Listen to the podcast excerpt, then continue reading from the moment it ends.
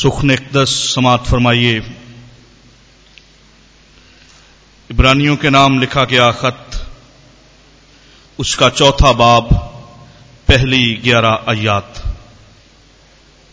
बस जब उसके आराम में दाखिल होने का वादा बाकी है तो हमें डरना चाहिए।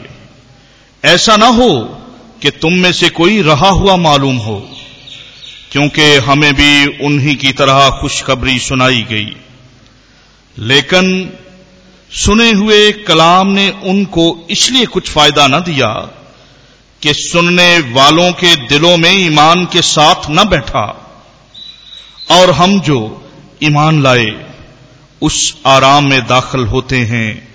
जिस तरह उसने कहा कि मैंने अपने गजब में कसम खाई कि ये मेरे आराम में दाखिल न होंगे। गुबनाए आलम के वक्त उसके काम हो चुके थे। चुनाचे उसने सातवें दिन की बाबत किसी मौके पर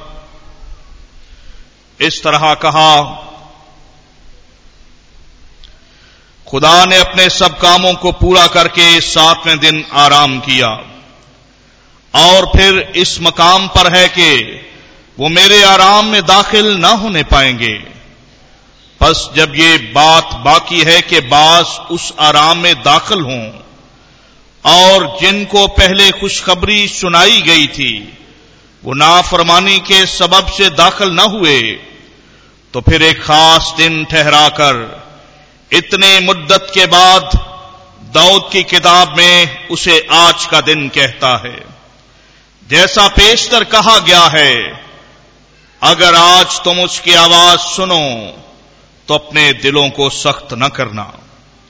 और अगर यशवा ने उन्हें आराम में दाखिल किया होता तो वो उसके बाद दूसरे दिन का ज़िक्र न करता। बस खुदा की उम्मत के लिए सब्बत का आराम बाकी है।